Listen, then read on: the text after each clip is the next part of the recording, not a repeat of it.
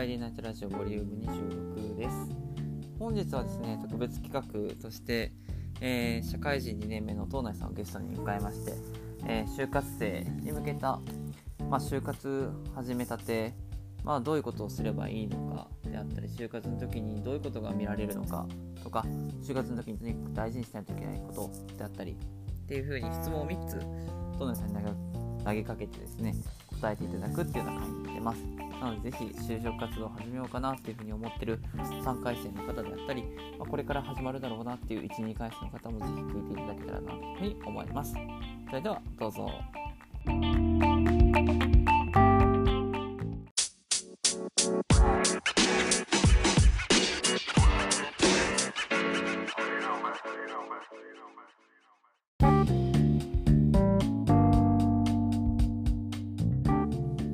はい、今回は特別企画ということで、社会人の方から見た就職活動っていう点について、今回はゲストの東内さんと喋っていきたいなっていうふうに考えています。ゲストの東内さんです。よろしくお願いします。はい、よろしくお願いいたします。はい、よろしくお願いします。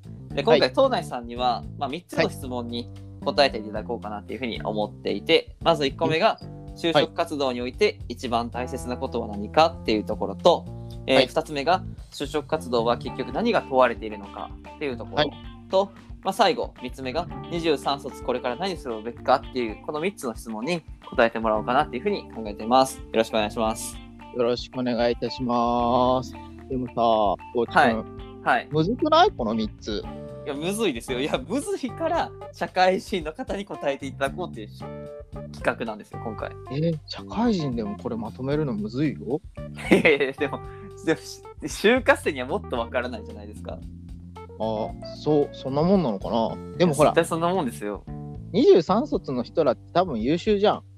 いや、そう、いや、優秀かもしれないですけど、でもそういうなんか最初ってとにかく手探りじゃないですか、就職活動って。何すればいいんやろみたいな。その不安はわかるですよね。だからそこを少しでも、解消の手助けになればいいなということで、今回はゲストに東内さんをお呼びして、ぜひ質問に答えていただきたいなっていうふうに思ってます。わかりました。お願いします。はい、よろしくお願いいたします。はい、まず1点目ですね。1個目ですね。就職活動において一番大切なことは何ですかという質問なんですが、東内さんご自身の就職活動を振り返ってみて、何が一番大切だなっていうふうに思われました？これ僕の主観でいいのかな？はい、もちろんです。じゃあもうスケジュール管理一択ですね。なるほど。それは東内さん自身もやっぱ苦労したからっていうことなんですか、スケジュール管理ってところは。苦労したといえば苦労したのかもしれないね。なんかその、僕はそのやっぱりこう一人暮らしの子とか、地方から出てきた子とか、学生は特にかもしれないけど、やっぱり自分の生活がかかってるじゃないですか。そうですね。で、大学生活もしかり、あとアルバイトもしてるでしょう、正定立てとかね。もしくはしてない方もいるかもしれないけど、でそんな中でさらに加えて3つ目の就活っていうのがのしかかってくるってなると、なおさらこうスケジュール管理が大事になってくるよねって思います。確かにそうです。確かに自分もそれをなんか本当就活やっててすごく思って、なんか、きっちりとしたスケジュールってないじゃないですか。ないね、本当に。自分で組み立てるからね。そうですよね。個々人によって例えば志望する業界であったり会社によって大きく選考スケジュールが違って、でなんかインターンに参加するかしないかでも違うしみたいな。そこって本当なんか手探りというか、なんか自分自身でとにかく情報をまず入れて、そこから自分で取捨選択して自分の就活を作り上げていくってところが、なんか確かにスケジュール管理、東内さんに言われてみてすごく大事だなってなんか改めて思いました。そうだよね。その派生することになるけど、やっぱりそのスケジュール管理ができないと体調管理にも影響してくるよねっていう。そうですね。例えばエントリーシートの提出期限がこの日です、この日の0時ですってなって、じゃあその0時に出すためにその前の晩にちょっと徹夜して書いちゃおうとかね、でそういう風になってくると朝が不規則になったり、はい、でも朝の9時から説明会があるのにそれに間に合わないっていう可能性も出てきたりとかね。そういう意味ではその前もっていついつ何時までにこれをやるっていう風に自分の手帳に書いたりとかしてやっていくことがおすすめだかなと思いますけどね。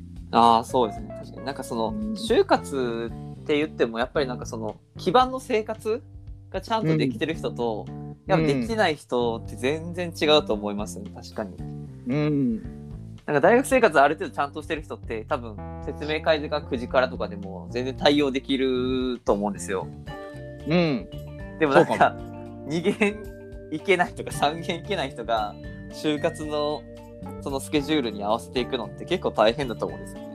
ああ、確かにね。僕もそれは大変だった。あ、そうなんですか。トネさん自身もそこは大変だったね。そうだから朝からの選考とか入れないようにしてたよね。あでも結構ありません？ 9 時からとかあるよ。10時からとかそれ避けてたんですね。そこは頑張って午後からのセミナーにできないかなとかいろいろ考えてた。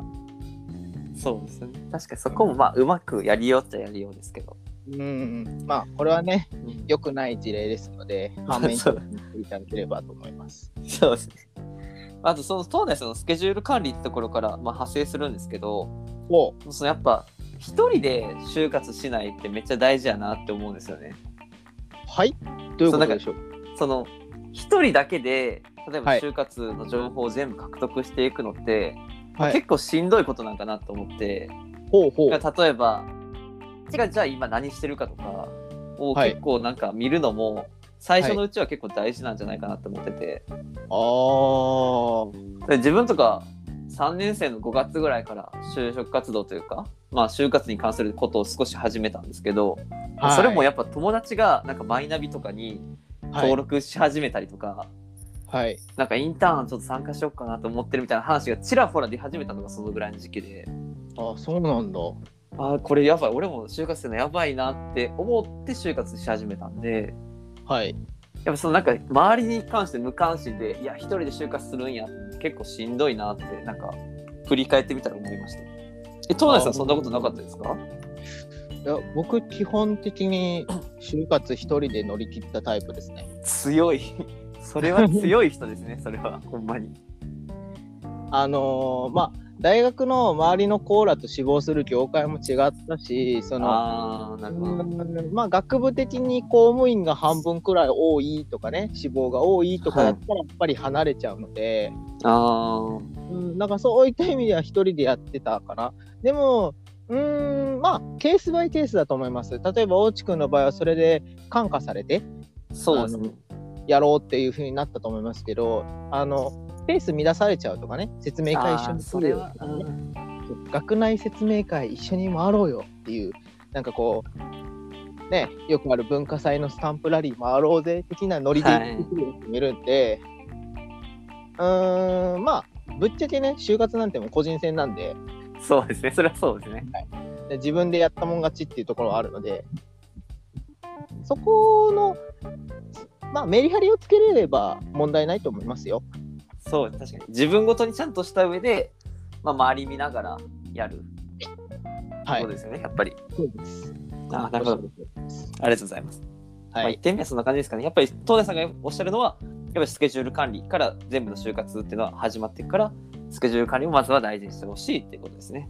そうですね。でまあもう一個だけその僕から伝えることとすればスケジュール管理の手帳の書き方ですかね、はい、お手帳の書き方、はい、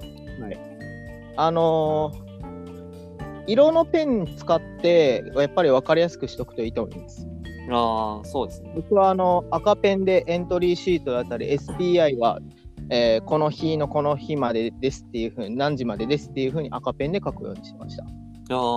で普通の説明会が青ペンで書くとか、あとアルバイトは黄緑でペン書くとか、でプライベートはなんか黒で書くとかっていう風な感じで分けてました完全に。じゃあトネさんは結構紙で書く派やったんですね。ですね。手帳の管理の方がしやすいですよね。ああなるほど。確実に自分で確認しながら書いちゃうので。ああ、なるほどなるほど。電子だと管理、まあそっちで管理できる人はもちろんいいかもしれないですけど、やっぱり不安になりますよね。ああ。情報合ってるっていう。自分結構その携帯のカレンダー機能でバーってやっちゃってました結構。ああ、すごいね。だからそれで管理できる人は問題ないと思いますよ。全然。それは結構なんか個人の好みかもしれないですね。そうですね。はいはい、ありがとうございます。打足でしたね。はい、はい、ありがとうございます。じゃあ1点目がそれでそんな感じで終われて、はい、2つ目ですね。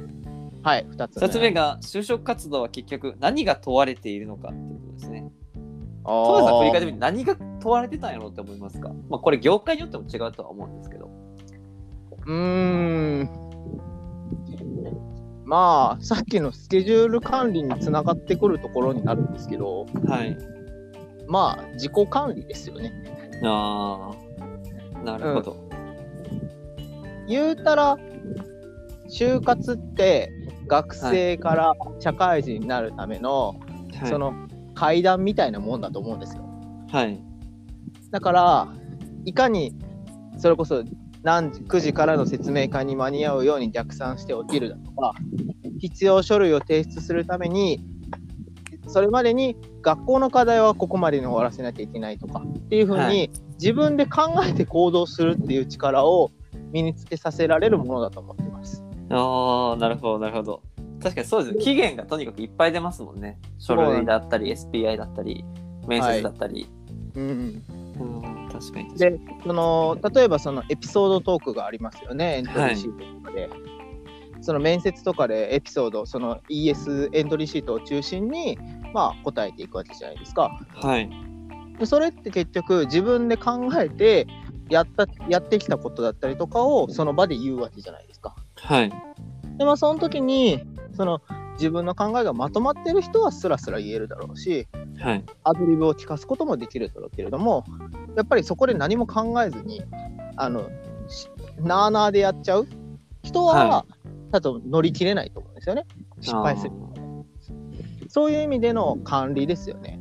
準備の徹底だったりとか、やっぱ大事だと思いますよ。あ、やっぱり自分をとにかくやっぱ深く知っておくっていうのがやっぱ大事ってことですよね。自分っていう人間を、うん、そうですね。その上で管理していくっていうところにつなげていくってことですね。そうですね。まあ今の話っていうのは自己分析完璧にできている人っていうのが前提になってくるので、うん、そこでの管理っていう風につながってくるかな。ああ、なるほど。まあ確かにその東内さんがおっしゃったみたいにそこはすごく自分も共感したというか。学生ってその就職活動する前って結構なんか自分のことをまあ過大評価してるし、はい、なんか社会から求められてるものもすごい高いものじゃないかっていうふうになんか思いがちだと思うんですよね結構。お、でもなんか実際就活してみると社会から求められるのって、はい、まあ、新卒で求められるスキルなんてないじゃないですか基本的にあんまり。うん、そうね。だからなんか伸びしろというか伸びしろ採用とか言われたりしますけど、あ、なんか素直さとか、うん、なんか人間としての本当基本的なところとか、うん、なんかそこをとにかく見られてるからこそそこの部分をちゃんとしないといけないというか、うん、だからこそなんか謙虚じゃないとダメだし、うん、なんか分からないことはちゃんと分からないで言った方がいいしっていうところにつながってきて、うん、なんか自分のすごい伸びてたプライドというかそういうのが一本一本なんかしっかり折られていく感覚が就活の中であったんで、そういうところもなんかあるんかなと思いますね。まあそうね。だって就活で初めてって言っては過言でもないと思うけど、その親世代の人の全く関係のない人と喋りに行くようなもんですね。そうですね。そういや本当なんか話が通じないというか、あ、ここまで分かり合えないというか、まあ、そういうところも経験したんで。そうだよね。宇宙人みたいな面接官いるもんね。そうです。本当いますよね。うん、でそこでなんか自分がみたいな感じでいくと絶対落とされちゃうんで。そうなんですよね。だから宇宙人には宇宙人として扱って喋らなきゃダメですよね。そうですね。やっぱそこが結構なんか学生でなんかある意味就活が上手い人と、まあ、ある意味ちょっと下手な人という気はちょっとしますよね。そこでちゃんと折れるのかとか、なんか分かりませんって言えるのかとか、なんかそこってかなり大きい差なんかなってなんか自分では思ったんですけど、トイネさん的にはどうですか？そうですね。ちょっと接続不良だったからあれかな、聞こえづらかったんですけど。あ、すいません。うん。まあその相手の出方を探るのが一番ベストかなと思います。あ、そうですね。確かに。例えばですけど、相手がまずどういう話をしているのか。なんか周りくどく聞いてくる人もいるんですよ。そうですね、いますね。活動で、まあ、君ってそのまあ何をしていたの、はい、っていう風に聞かれた場合、いろんな答え方があるんですよ。はい、多分そこでバカ正直に、いや野球部でピッチャーやってました、はい、っていう風だと落とされちゃいますよね、多分。そうですね。だからそのピッチャーとしてこういう活動をしたんですけど、でもそのピッチャーとしての役職を全うするだけじゃなくって、まあ、メンバー間のコミュニケーションだったりっていう風な形でその膨らますことが大事かなと思ったりしますよね。うん、そうですね。確かになんかそのただ相手が聞かれてるものを答えるだけじゃなくて、本質的にじゃあ相手が何を聞きたいかを想像して相手に差し出すスキルというか、まあ、それもなんかセンスなような気もしますけど、そうね、そこが結構長けてる人は結構面接とか、まあ、楽に感じる人も多いかなって、逆にそれがちょっと苦手な人は、まあ、しんどいかなっていう気はしますね。確かにね、それはあるかも。まあ、でもやっぱり根底は結局その自己管理のところになってくるってことですね。うん、自己管理になってくるかな。なるほど、ありがとうございます。じゃあ最後の質問ですね。はい。23卒、これから何するべきということで、まあ多分4月、まあ5月の段階だと思うので、まあ、ここからちょっと就活始めてみようかなみたいな人が多いと思うんですけど、まず最初に何するべきやと思いますか、東内さんは。4月、5月のこの段階でですね。はい。はい。さっきの質問ともつながってくるんですけど、はい、自己分析ですね。ああ、やっぱそこですか。はい、もうこれにつきます。確かに。東内さんは自己分析どういうことしました？本を読んだかな。あ、本を読んだ。はい。それはどういう本なんですか？トイアンナさんの確実内定でしたっけ？内定確実、はいはい、確実内定ですか？確か。そうですよね。という本と採用基準っていう伊賀康代さんの本。あ、有名ですよね。はい、その2つ読みましたね。じゃあもう就活生もそれを取りと、うん、悩める就活生はまずそれを読みましょう。確かにそれ、あの本すごい有名ですね。その問屋さんもしっかり、採用基準もしっかり、うん、確かにそうですね。最初とにかく情報をしっかり入れるっていうのはめっちゃ大事だろうなって思いましたね。まあ、そこは結局スケジュール感覚とかにもつながってきますもんね、結局は。そうですね。採用基準の場合はその就活と、はい、就活生としてのマインドを鍛えられるというか、はい、こういう考え方価値観でいかないと大人には通用しないのかっていうことが分かりますし、まあ、確実内定でしたっけ、豊穴さんの方は実践ですよね。はい、まあ、具体的にエントリーシートはこう書いた方がいいんじゃないだったりとか、まあそのどういうことが求められているとか、その実践形式ですよね。はい、自己分析のコースいいよとか、はい、っていうのが書かれているので、もううってつけだと思います。教科書ですよね。まあそうです。確かに就活生的には教科書って言われるぐらいの人気の本ですね。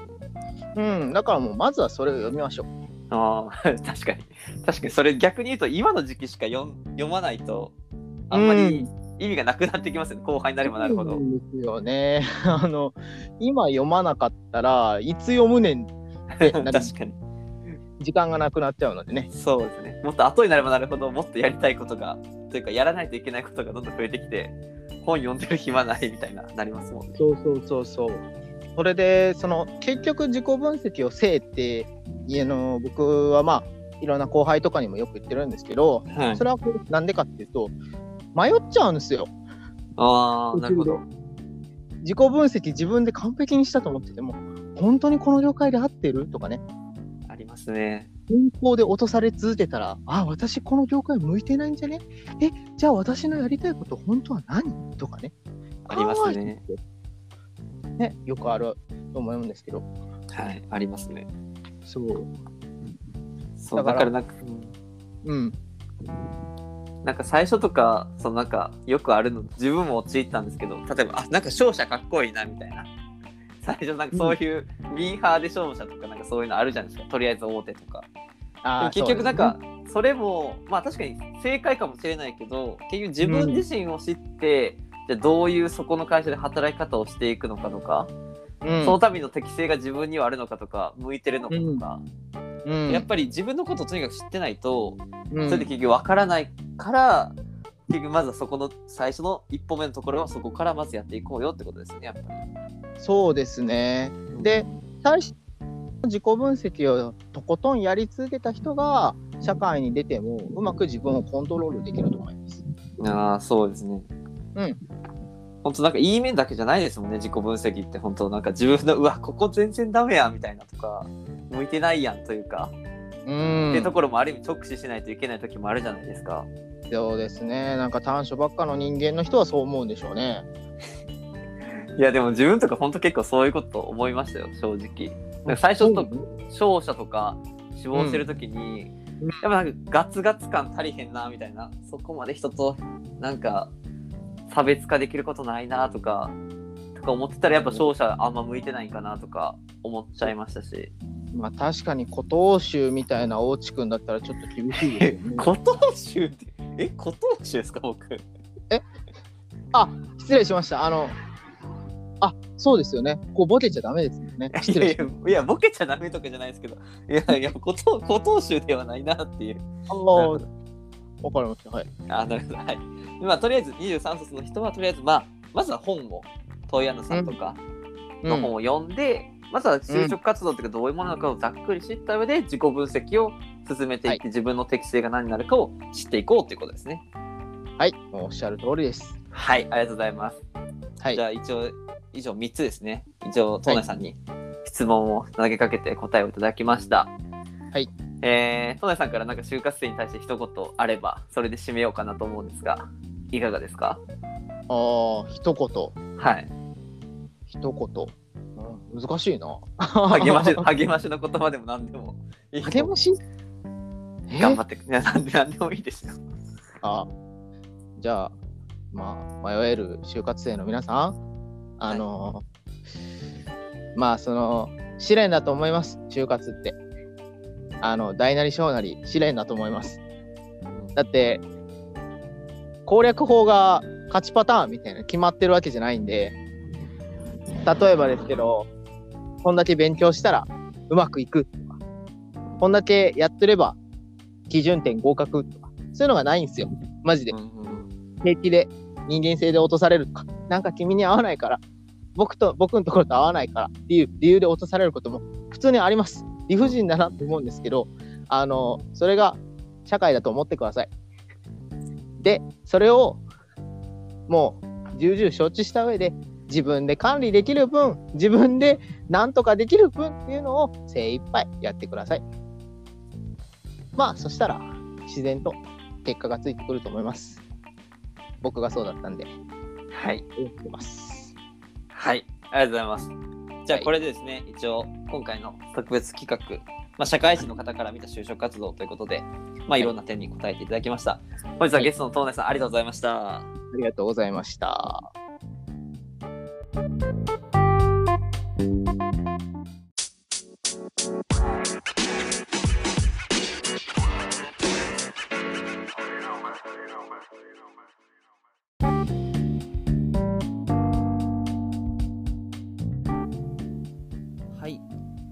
トナさんとの、話ですね。質問3つを通してのトナさんとの話、いかがだったでしょうか。ぜひですね、就活生の方にはですね、これから始める就活生の方には法と長丁場の戦いになるので、最初からエンジンを入れていくことも大事なんですけど、とにかく、長期戦なので自分を自身をしっかり休めながら、頑張っていただけたらいいかなというふうに思います。うちの団体でも就職活動をしているメンバーもいますし、もう終えているメンバーもいるので、そこに相談に乗れる人はたくさんいると思うので、ぜひぜひ Twitter 等でも DM でも送っていただけたら、外に出ることができるんじゃないかなというふうに思います。はい、で今週もですね一応その音楽の紹介をですねして終わろうかなと思うんですが、せっかく就活の話をしたのでちょっと就活関連じゃないですけどの曲を選びたいかなというふうに思います。で今回選んだのは、中田康隆さんと米津玄師さんの合作ですかねの何者フィーチャリング米津玄師っていう曲です。これは浅井亮さんの何者っていう直木賞を取った本の、主題歌になっています。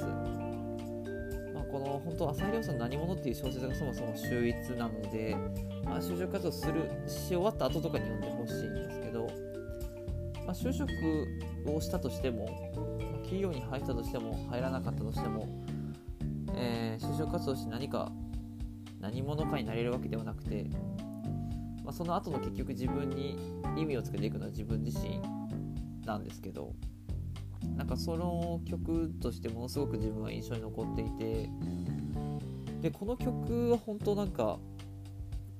何者になるのかっていうところを本当上手に歌っているところで、踊り場の窓から人波を眺めていた僕らはどこへ行こうかっていうところが本当に象徴されてるんですよね。その就活してる時とかそういう不安な時ってすごく俯瞰的に物事を見た時に自分たちはどこに行けばいいんだろうっていうのがものすごく分からないから、どうすればいいか分からないっていう状態に立ち戻ってしまうんですよね。そこを自分自身で一歩踏み出すために、自己分析とか業界分析をしたりするんですけど、とにかくそこを真面目にやっていくことがやっぱ就職活動の近道なのかなというふうにこの曲を聴いても思うので、やっぱりコツコツ、短距離走じゃないのでとにかく長距離走のイメージでマラソン感覚で挑んでいただけたらいいんじゃないかなっていうふうに思います。はい、ここから夏になっていってね、どんどん本格化してくると思いますので、また一緒に頑張っていきましょう。はい、じゃあ今回はこれで終わりたいと思います。最後まで聞いていただいてありがとうございました。さよなら。